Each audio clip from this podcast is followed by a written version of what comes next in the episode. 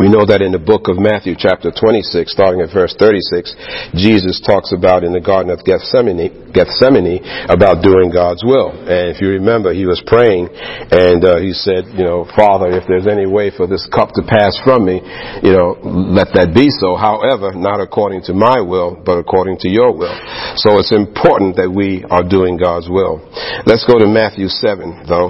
Matthew 7 because we have to also realize in talking about the occasional church goer or someone who is who is kind of goes for the sake of going or going to church because they don't want people talking about them saying that they're not in church or whatever um, uh, you know jesus says not everyone that calls me lord shall enter into the kingdom of heaven Okay, but he who does the will of my Father in heaven. So that's the important thing, you know. So many times we talk to people and we'll ask them, you know, do you know the Lord? Oh yeah, sure, I know the Lord. Are you a Christian? Oh yeah, I'm, a Christian. You're a born again Christian? Yeah, yeah, I'm a born again Christian, you know, and they say all of that so quickly and they say all of the right words, but Jesus says, not everyone who calls me Lord, okay? So, uh, Matthew 7, looking at verse 21. Okay. Not everyone that saith unto me, Lord, Lord, shall enter into the kingdom of heaven, but he that does the will of my Father who is in heaven. Many will say to me in that day, Lord, Lord, have we not prophesied in thy name, and in thy name have cast out demons, and in thy name done many wonderful works? And then I will profess unto them, I never knew you, depart from me, you that work iniquities. Therefore, whosoever heareth these sayings of mine, and doeth them, or does them, I will liken him unto a wise man who built his house upon a rock. And the rain descended, and the floods came, and the winds blew and beat upon that house, and it fell not, for it was founded upon a rock. And every one that heareth these sayings of mine, and doeth them not, will be likened unto a foolish man who built his house upon the sand. And the rain descended, and the floods came, and the winds blew and beat upon that house, and it fell, and great was the fall of it. Okay? So Jesus is saying here is that it's not so much just because you call him Lord, Lord, that you're going to wind up being blessed. It's those of us who do actually do his word. Okay? And it says here in verse 24, Whosoever hears these sayings of mine and does them, I liken him to a wise man who built his house upon a rock. You see? So we need to think about, are we doing what God wants us to do? Are we doing his will? Are we following his words because if you are following his words and doing his will, it's like building your house upon a rock, which means that you have a solid foundation in your life, which means that if you have a solid foundation in your life, when difficult times come upon you, and difficult times will come upon you, especially if you're a child of God and you're following Jesus. Seems like the world, especially today, is singling us out to see how they can, you know, do harm to us Christians or, or discredit us Christians. So when a difficult time comes in your house, if your foundation is built on the rock, the rock of Jesus, then you will be able to, your house will be able to withstand, so to speak, which means that you will be able to succeed in life in whatever you're doing, you know. And I do see so many questions, Christians, and I oftentimes wonder, you know, and this isn't passing judgment because I never pass judgment. You know, I never I never profess or try to claim that I know the heart of any believer, okay, but I just simply go by what I see happening in their lives. And when I see things happening in Christians' lives and they come and, and talk to me about it and so forth, and again, you know, I try and encourage them with the Word of God and pray for them and everything, you know, but when things start going wrong in your life, if you cave, you know, and you fold up like a cheap suit, as they say, then how much are you really doing God's word? You see? How much are you believing in God's word? Because if you're believing in God's word and you're doing God's will, then that foundation of your house is built on a rock. You see? So when the winds of, of, of, of uh, you know, adversity come against you and, and, and you, yeah, you may shake a little bit, you may tremble a little bit, you know, but your, your house is not going to fall, you're not going to cave in because your life is being built on that solid rock of foundation of God. See, that's why Jesus said, if you do my words, you do what I'm saying for you to do, just don't claim that you love the Lord, but actually do what I'm telling you to do, then that means that you're building yourself, you're building your house on a, on solid foundation. If you believe and call Jesus Lord, you're still lost if you do not do what God wants you to do. You must do the will of the Father. As simple as that. You know, Jesus had a, in those last final hours, he had a hard time going to the cross. I mean, Jesus had been with God, his Father, had been with God all of eternity. Had always been with God. And now the, the, the, prospect, the concept of his being, being separated from God the Father, where he always knew God the Father, was something that was really tearing him up. And hence, in the garden there, he was really racked in tears. He said even uh, uh, sweat drops of blood. You know, so, but he said, however, not my will, but your will. God's will is the only way, not the will of men, but God's will. Not our own will, but God's will.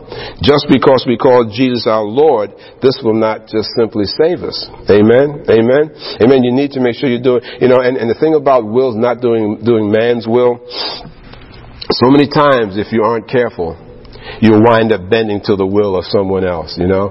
God bless our families. We all love our families and things like that. But our families many times being well intentioned will try and give us advice or try and coax us to go in some direction or make a decision, you know, because they care for us and they really genuinely do.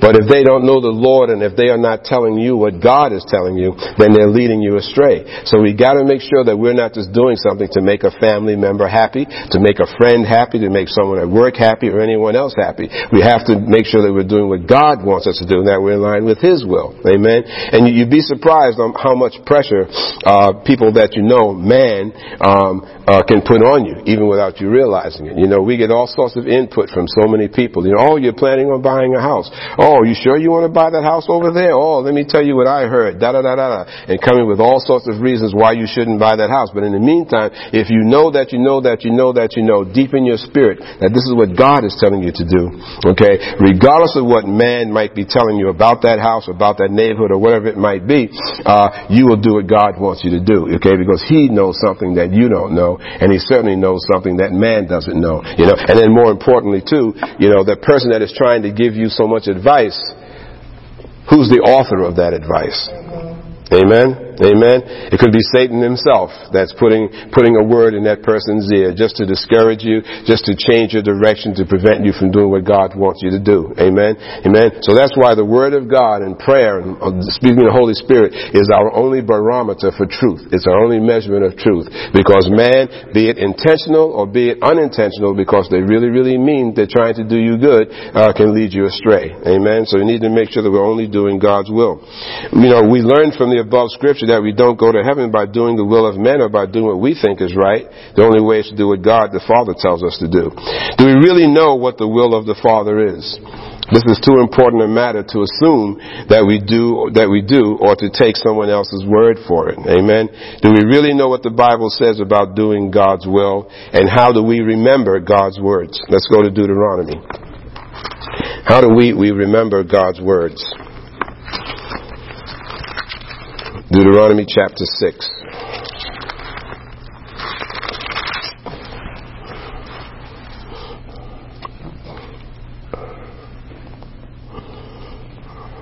Okay. Now this is where the preceding uh, verses, we're going to start at verse number 5. The preceding verses are where God is telling them about keeping the commandments and so on.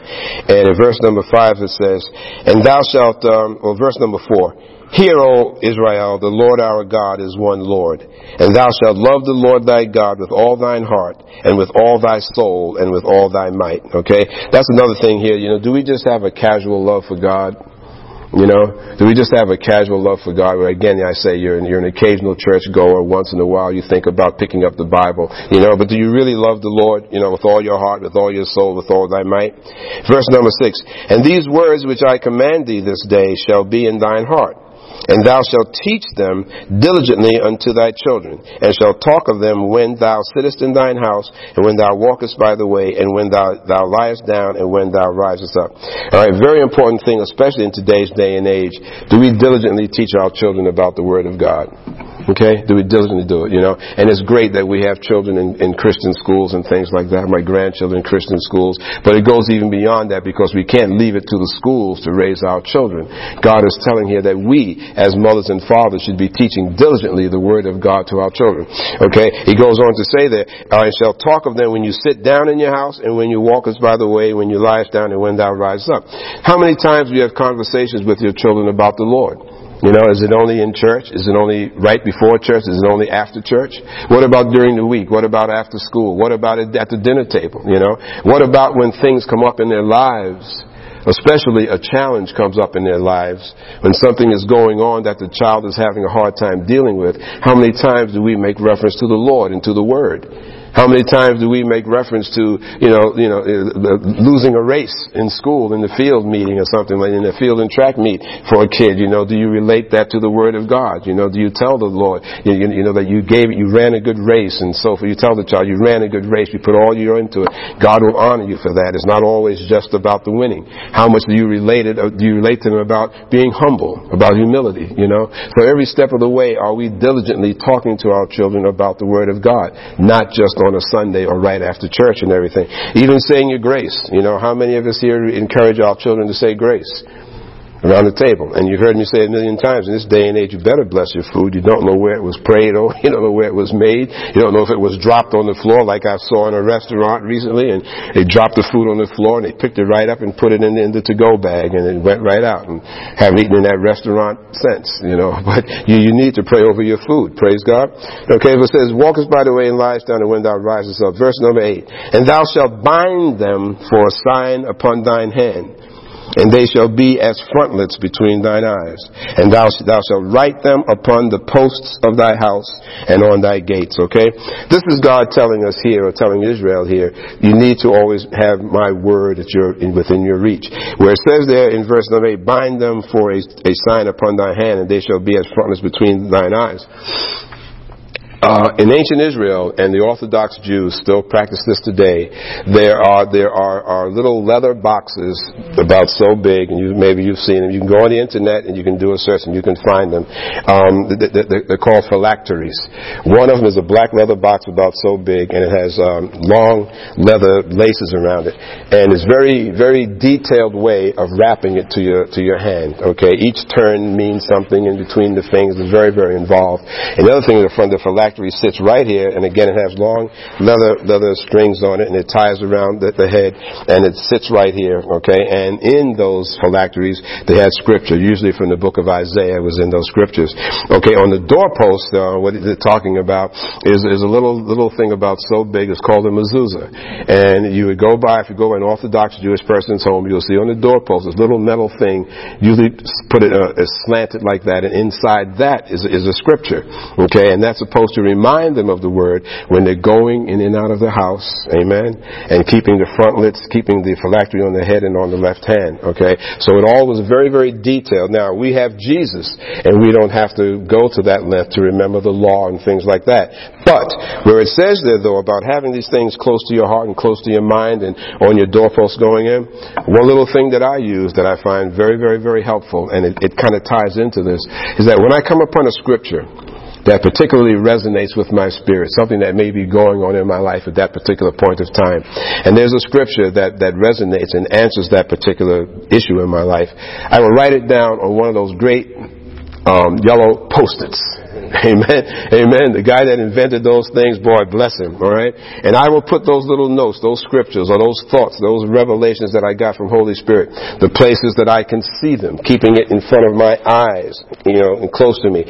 On the mirror, because you're going to look in the mirror when you're shaving and brushing your teeth in the morning and getting dressed, doing your hair. You see it on the mirror. Okay. Put it on the refrigerator. Okay. Most of us I won't say live in the refrigerator, but spend a lot of time in the refrigerator. Amen. Put them on the refrigerator. Put them by the door so that you see it on the way going to work, especially if it's something that you need to remember relative to your job or relative to a task. You see. So the concept of keeping the word in front of you, I still use today, and it becomes very, very, very helpful. You see, the whole idea is to be constantly bombarded with scripture, constantly bombarded.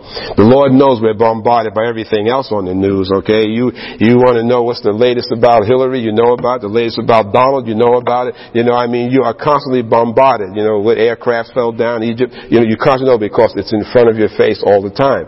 All right, we need to have the Word of God in like fashion. Like fashion. Okay, we've all got all sorts of um, smartphones these days and iPads and, and Android tablets and things like that. Put a reminder in your calendar that automatically brings up Scripture. Some of the Bible programs have have reminders that put a, a verse of the day in front of you. Okay, the whole idea is to keep the will of God in front of you.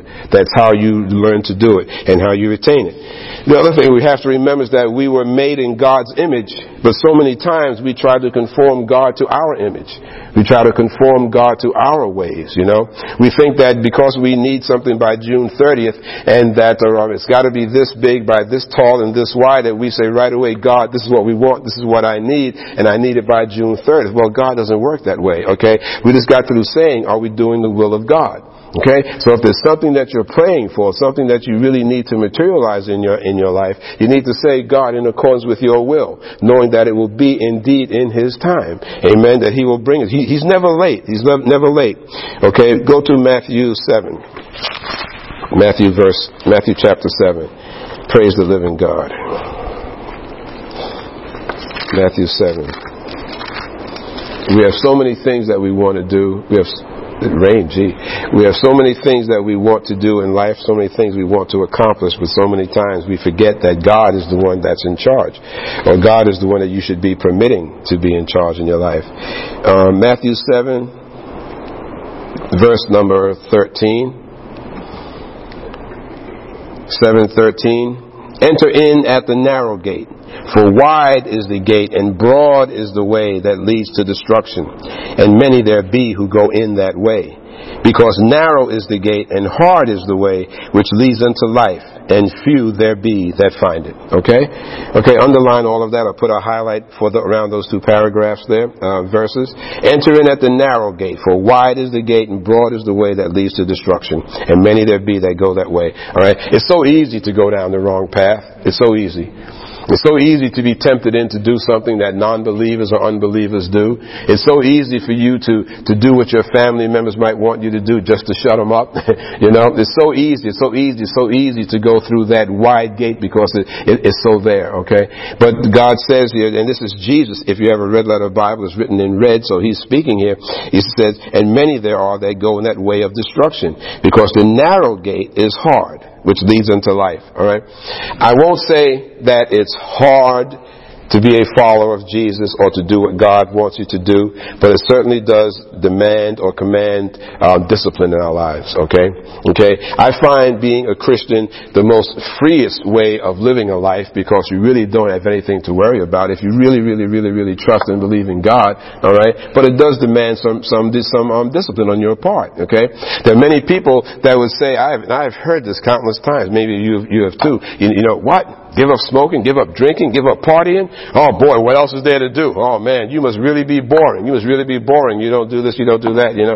Not to the least. I have joy, joy in, in, in, uh, unimaginable, you know, especially when the time, when there are difficult times in my life. That's where I have the joy. Whereas you, who are going through the wide gate, the way of partying and this and that and this and that and not committing yourself to God, when issues come up in your life, how do you deal with them? Alright? All hell breaks loose because you can't deal with it. Alright? So it's easy to be a Christian because God simply, simply says to love me and follow my, my word. It's simply all he says to do, you know? And boy, and how easy that is, you know? If you were out there in, in, in the wilderness and you were lost, you know, and you had this, uh, this all-knowing professional guide and tracker or whatever you call people who are familiar with the woods and things like that. The the uh, local marshal, not marshal, what do they call it, the forest ranger or something, and he came along and he says, "Follow me out." You feel pretty pretty relaxed. Oh yeah, he knows the way. I'm just going to follow him. All I got to do is keep my eyes on him. Well, guess what? When it comes to the Lord, all you got to do is keep your eyes on Jesus. You know, it's so simple. It's so simple. Okay, all right. So, so, so, so, Jesus is saying here that, that that gate is narrow. Okay, and it's difficult. All right, but it's really though what that is saying is what he's saying here is that that is the way that few people go because it's so much easier to go through that wider gate of destruction. All right, it's so much easier to give in to your family, to your friends, and do what they're telling you to do than for you to hunker down and say, no, I'm going to go through the narrow gate. I'm only going to do what God is telling me to do, regardless of what you're suggesting me to do. Amen. Amen. We see in John 6, go to the book of John. John 6. John 6, verse 34.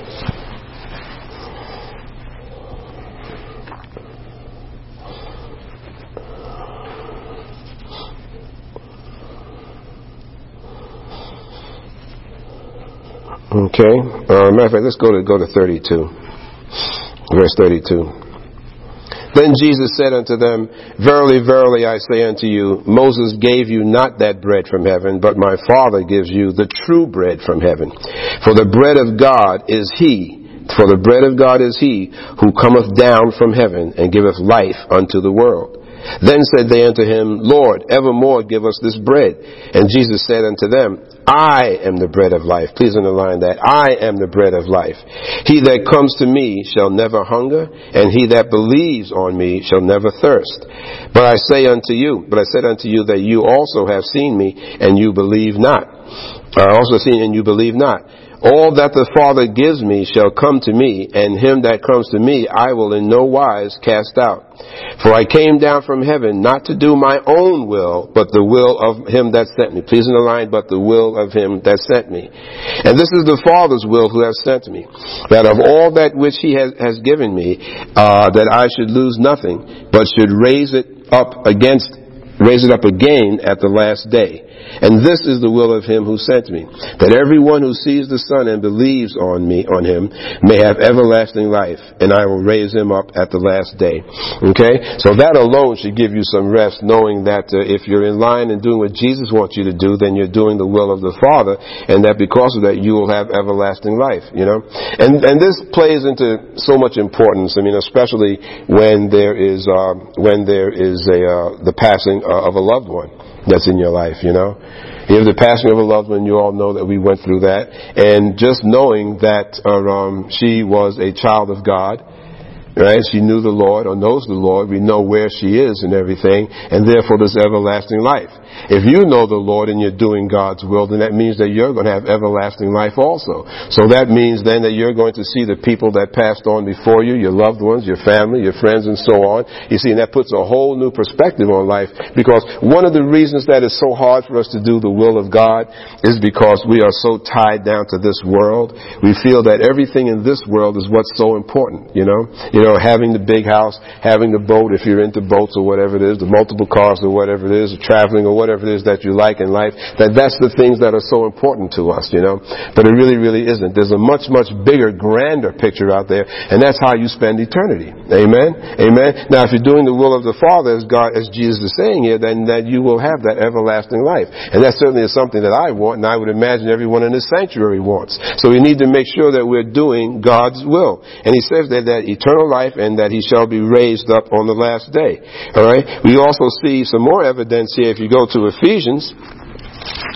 What I'm trying to do is, is to arm you with, with a lot of a lot of uh, information here, so that you can see the importance of doing of doing God's will. You know, you and, and, again, and it's so easy for us to get sidetracked. Ephesians one, it's so easy for us to get sidetracked, especially when the um, how can I say the the needs of this life come up, especially when you want to accomplish certain things in this life, especially when you want to get to to step step C and you're at plan A and you want to get further down the line. It's so easy for us to get sidetracked and start and stop stop doing the will of the Father, but start doing our own will. You know, how many times have you sat when you've got a particular issue going on in your life or a particular event coming up, do you sit down and you start planning out how you're going to accomplish it? Okay, you sit down and you say, okay, how do I get? You sit down with a pencil and paper, and maybe you start doing your pros and con columns, and you start doing your, your, your little bar charts and everything, and planning out your life and everything, which is fine. God wants us to be to be practical and everything, but we can't do it absent God. Okay? You see, okay, that's the difference between the world and us. The things that we do, we can use some of the same tools that the world uses, but the difference is that we have God in the middle guiding our decisions. Okay? You can't go filling out a little list that you have of pros and cons about taking a job, about moving or doing anything else in life if you're not praying your way through it. Because the pros and cons that you put down from yourself will be a whole lot different perhaps if you put down what God would say to you. Amen? Amen? So be careful about doing plans planning all on your own. You want to make sure that God, you know, Lord, you know, this is what I want to accomplish. This is what I feel is your will. This is where I would like to go, Lord. Talk to me. Is this the right decision? Should I do step A, plan A, or should I do plan B? And let the Lord make the decision because then you're doing His will.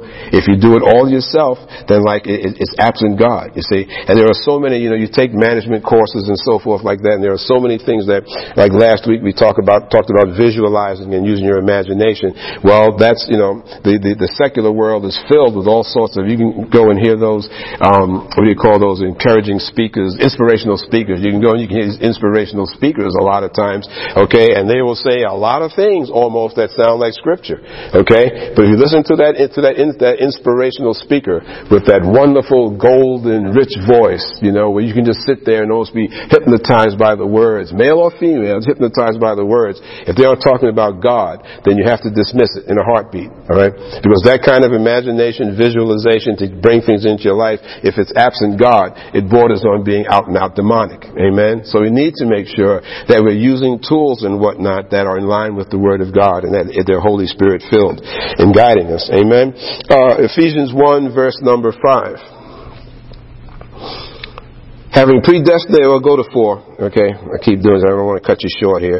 According as he has chosen us in him before the foundation of the world, that we should be holy and without blame before him in love, alright? Lock into that. According as he has chosen us in him before the foundation of the world, that we should be holy and without blame before him in love. If you sat down and simply thought about that enough, that is enough to really kind of make your mind go, wow. You know, before I was a gleam in my parents' eye, God chose me. You see? God chose me. You see? And when I think about that, that further reinforces in me the understanding of the physical body that you see standing here before you behind this pulpit is not the real Michael. Amen? The real Michael is my spirit which pre-existed my physical body. Because if God knew me before the foundations of the world, it could not, my mom and dad are certainly not that old. amen, amen. So then it's your spirit, okay? Now I don't know at what time God creates spirits. I mean, that's one of the wonderful questions I have of many that I have of God and how He works it.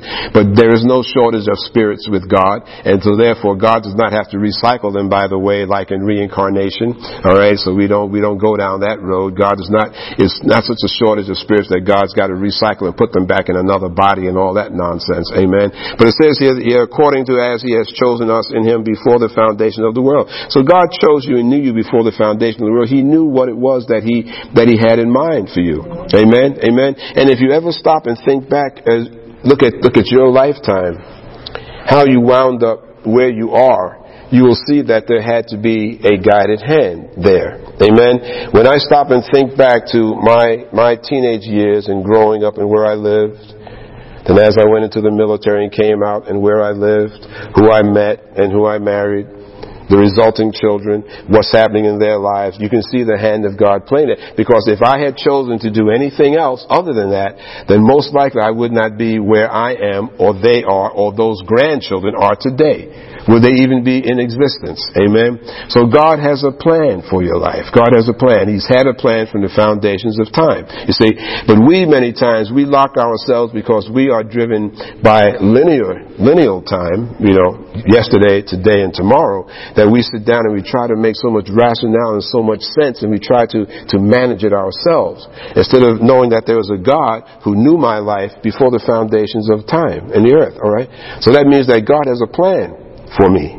He has a plan for you. He thought about you. He loved you from the foundations of time. Amen. So do you think God with that kind of love, being that He's God and not forgetful, nor does He change His mind, do you think that God is going to let that plan for your life go awry or go astray? Amen. So this is another reason why you have to sit back and say, well, gee whiz, I don't know with any significance what's, what's going to happen tomorrow. I know I have to go to work tomorrow. I know what I'm supposed to do, but I don't know what's going to really happen tomorrow. Amen? Amen? But God does. But God does, you see? So if we're doing His will, then we're simply just, you just kind of relax and just kind of go with the flow and let God just guide you. Like I said, that forest ranger who's going to lead you out of the wilderness where you're lost, you just follow him and you're just following God. Amen? Amen? That forest ranger is not going to let anything happen to you. He's going to lead you out. We will know that full well God, the creator of the universe, is going to lead you. Amen? Because just do His will. All you have to do is simply do His will. Amen? And, and then he goes on to say in verse number five, having predestinated us unto the adoption of, uh, of sons by Jesus Christ to himself, according to the good pleasure of his will. His will, having predestinated us unto the adoption of his son. So once you become a child of God, you've been adopted into the family of God. All right, according to the good pleasure of his uh, of his will, um, to the praise of the glory of his grace, through which he has made us accepted in the beloved, in whom we have redemption through his blood, the forgiveness of sins, according to the riches of his grace, in which he has abounded toward us all in us us in all wisdom and prudence, having made known unto us the mystery of his will, according to his good pleasure which he has purposed to himself. You see, now a mystery is something that is unknown until at which time God chooses to reveal it to you.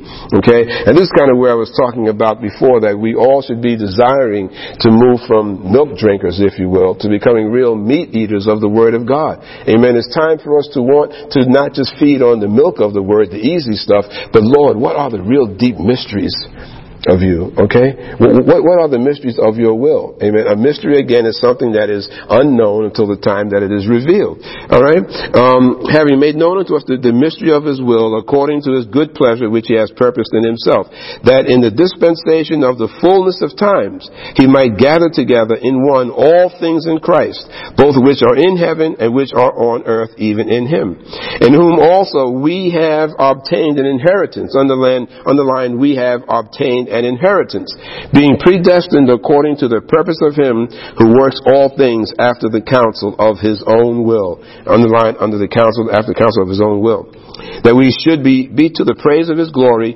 who first trusted in Christ, in whom ye also trusted, after you heard the word of truth, the gospel of your salvation, in whom also, after you believed, you were sealed with Holy Spirit of promise. Please line, after you have believed, you are sealed with the Holy Spirit of promise, who, uh, who is the earnest, or the assurance, who is the assurance of our inheritance until the redemption of the purchased possession unto the praise of his glory. Alright? So know that in verse number, uh, number 11, uh, 13 rather, where it says, after you believed, you were sealed with the Holy Spirit of promise.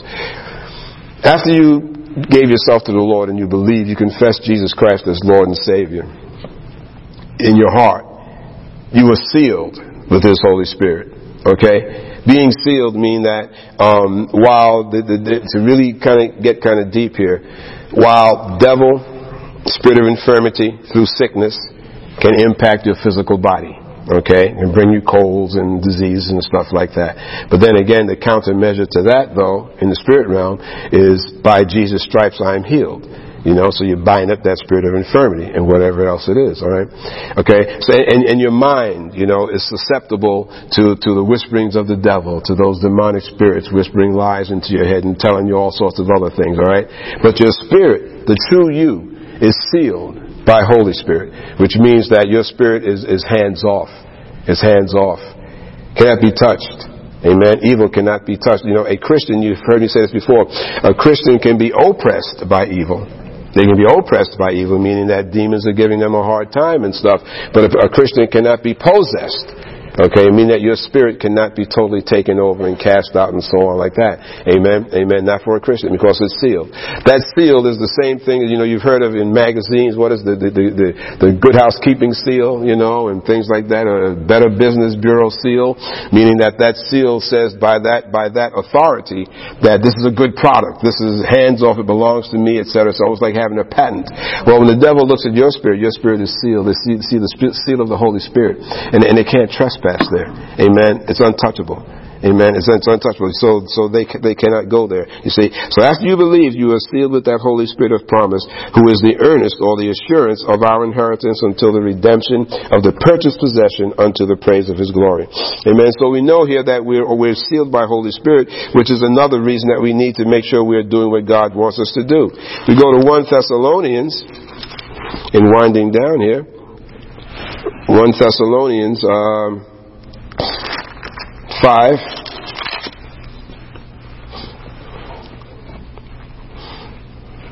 One Thessalonians chapter five, verse number eleven.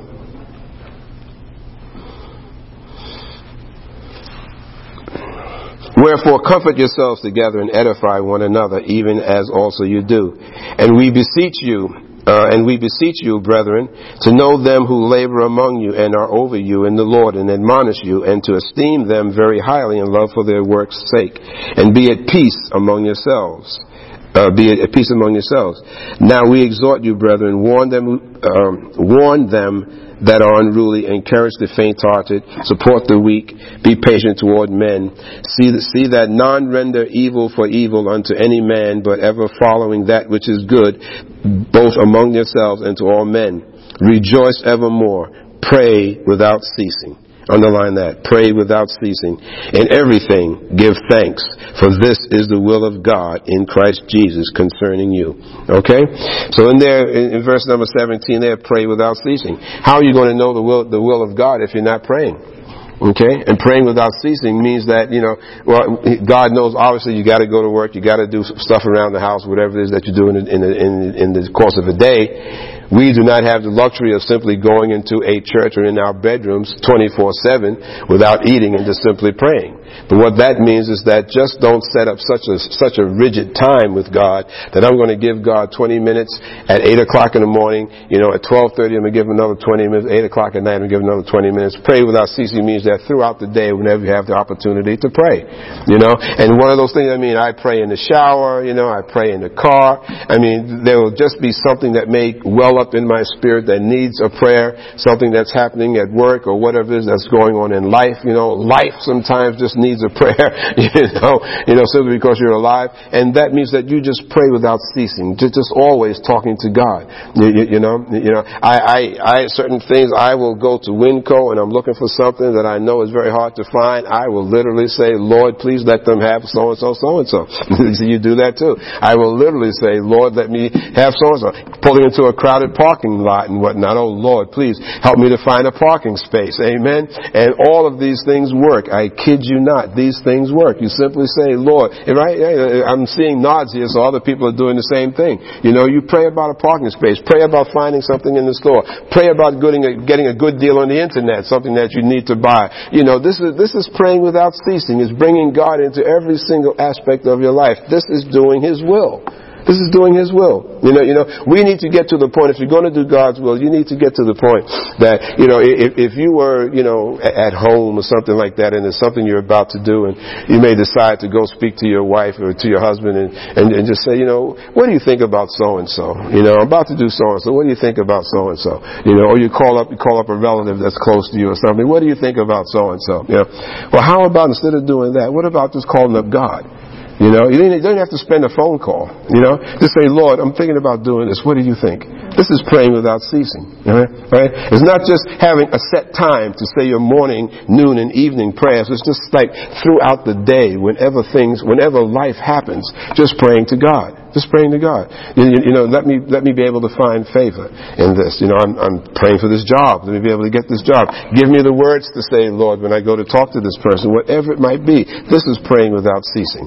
All right, and so God is, is saying that, and it also says there in verse number 19, where I wasn't going to go right now, but quench not the Spirit, meaning the Holy Spirit. Okay, quench not the Spirit. You know, don't do things that would turn off the Holy Spirit. Despise not prophesying. Prove all things. Hold fast that which is good. Abstain from all appearance of evil. You, you, know, my mom used to always say, say that there's always that, that appearance of evil. You know, don't even, don't think so much about doing evil, but also think about also that appearance of evil. You know, you can be doing something that you think is not harmful, but why do, do anything that's going to be making you look like you're appearing, uh, to do evil, you know?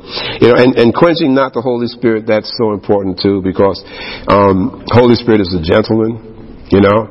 And if you turn away and start doing things that are displeasing to God and, and you're continually sinning, you know, event, that's quenching the Spirit because eventually you won't be able to hear Him. You'll get so accustomed to doing whatever that thing is that you're doing when Holy Spirit is kind of trying to talk to you, you're not going to hear that quiet, still voice. Holy Spirit is a gentleman. He's not going to force Himself on you. Amen. Amen. God gave us all free choice. God laid out His will. He gives us, you know, all of these commandments and things and ordinances to do, but still it's up to us to choose. All right. If you choose not to follow them, then you know it, it's kind of on you, as they say. In one Peter, we see some more. There's some more information here for us that's revealing. One Peter, um, 1 Peter verse number 9.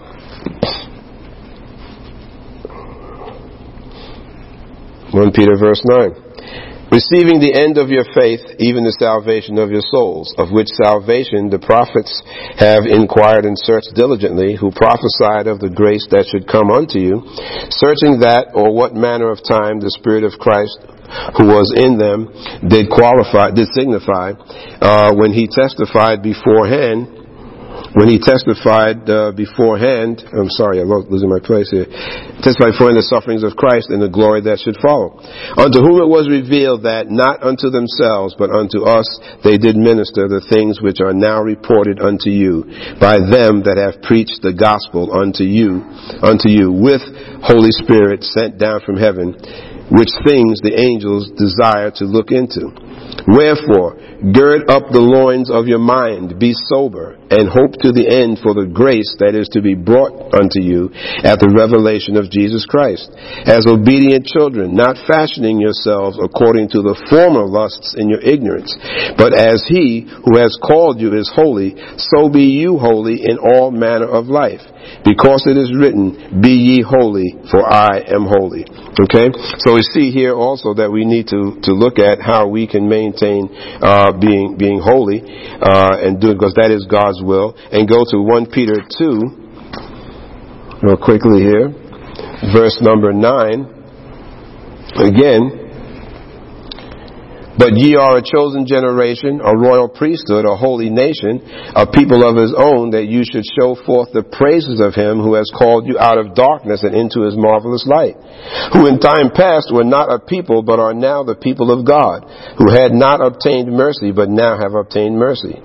Dearly beloved, I, I beseech you as sojourners, or strangers, or travelers, and pilgrims, abstain from fleshly lusts which war against the soul, the mind, having your behavior honest among the Gentiles, that whereas they speak against you as evildoers, they may, they may by your good works, which they shall behold, glorify God in the day of visitation. You see, so even though even though among the uh, um, uh, the the uh, evildoers they may speak badly against you, okay, by your good works they will see what you're doing and God will be glorified. Verse 13: Submit yourselves to every ordinance of man for the Lord's sake, whether it be to the king as supreme or unto governors as as unto them that are sent by him for the punishment of evildoers and for the praise of them that do well. Well, that is basically saying that we as Christians need to follow the law.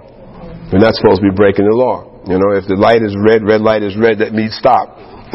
amen, amen, amen. It means doing what the Lord tells us to do. Uh, what the law tells us, man's law tells us to do. That is until it gets to the point in time that the law is telling you to do something against God. Then it's a whole different story.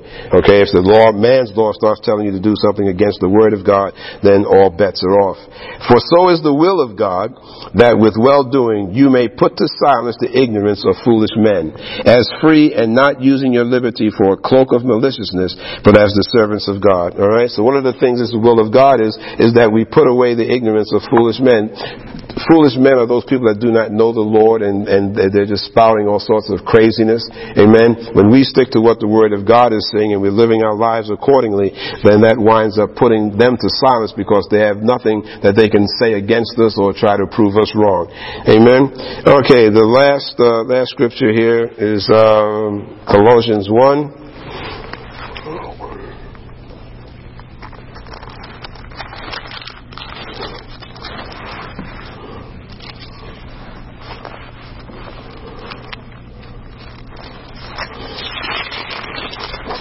pages here. Thank you, Jesus.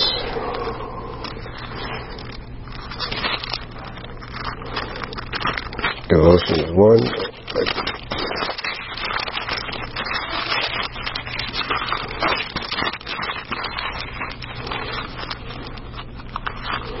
Gee whiz.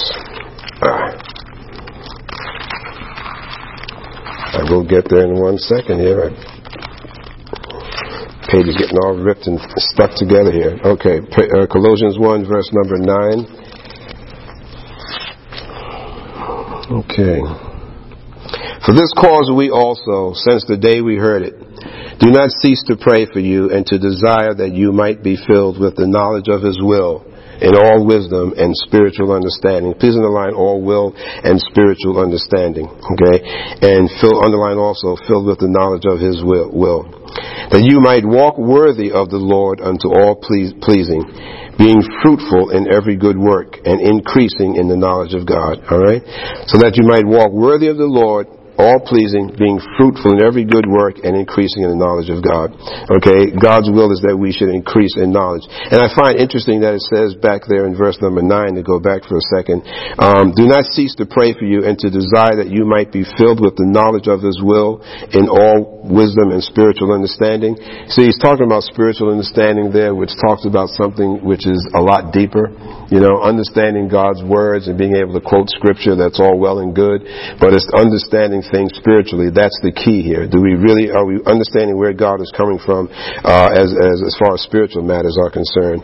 Verse number 10 again, that you might walk worthy of the Lord into all pleasing, being fruitful in every good work and increasing in the knowledge of God, strengthened with all might according to his glorious power unto all patience and long suffering with joyfulness, even though you're going through a challenging time to maintain your joy. Giving thanks unto the Father who has made us fit to be partakers of the inheritance of the saints in light, who has delivered us from the power of darkness and has translated us into the kingdom of his dear Son, in whom we have redemption through his blood, even the forgiveness of sin. Alright? So we see here some scriptures to help us with make sure, making sure that we're doing the will of God, um, the will of God in our lives, and regardless of what difficulties or challenges we may have going on with our lives, to, to make sure that we're, we're sticking to His Word, you know, uh, and just trusting God, and which is the most difficult thing to do. Sometimes we think that uh, uh, it can be challenging. I should put it that way. Sometimes we think that uh, because we're going through a difficult time, or because something is happening, that God is not here because you don't physically see God in your room. You, we kind of forget that God is certainly here, and you not seeing Him and still believing in Him is the ultimate proof of your faith in Him. Proof of your faith in Him. You know, last week we talked a little bit about um, doubting Thomas. You know, where he said, "Unless I see Jesus and put my hand in His his, my fingers in his wounds and so on like that, then I won't believe. And then Jesus showed up and let him touch him. And what did Jesus say? Blessed is he who does not see and yet believes. Amen. Amen. It's very easy for us to believe the things that we can, we can so easily see. Amen. So doing the will of the Father Am I doing the will of the Father? Are you doing the will of the Father? That's the question. Think on it. Pray on it. You know, let Holy Spirit guide you if there needs to be any mid-course correction. Praise God. I pray this has been a blessing to you. And now before we close, let us prepare to honor God with our tithes and offerings.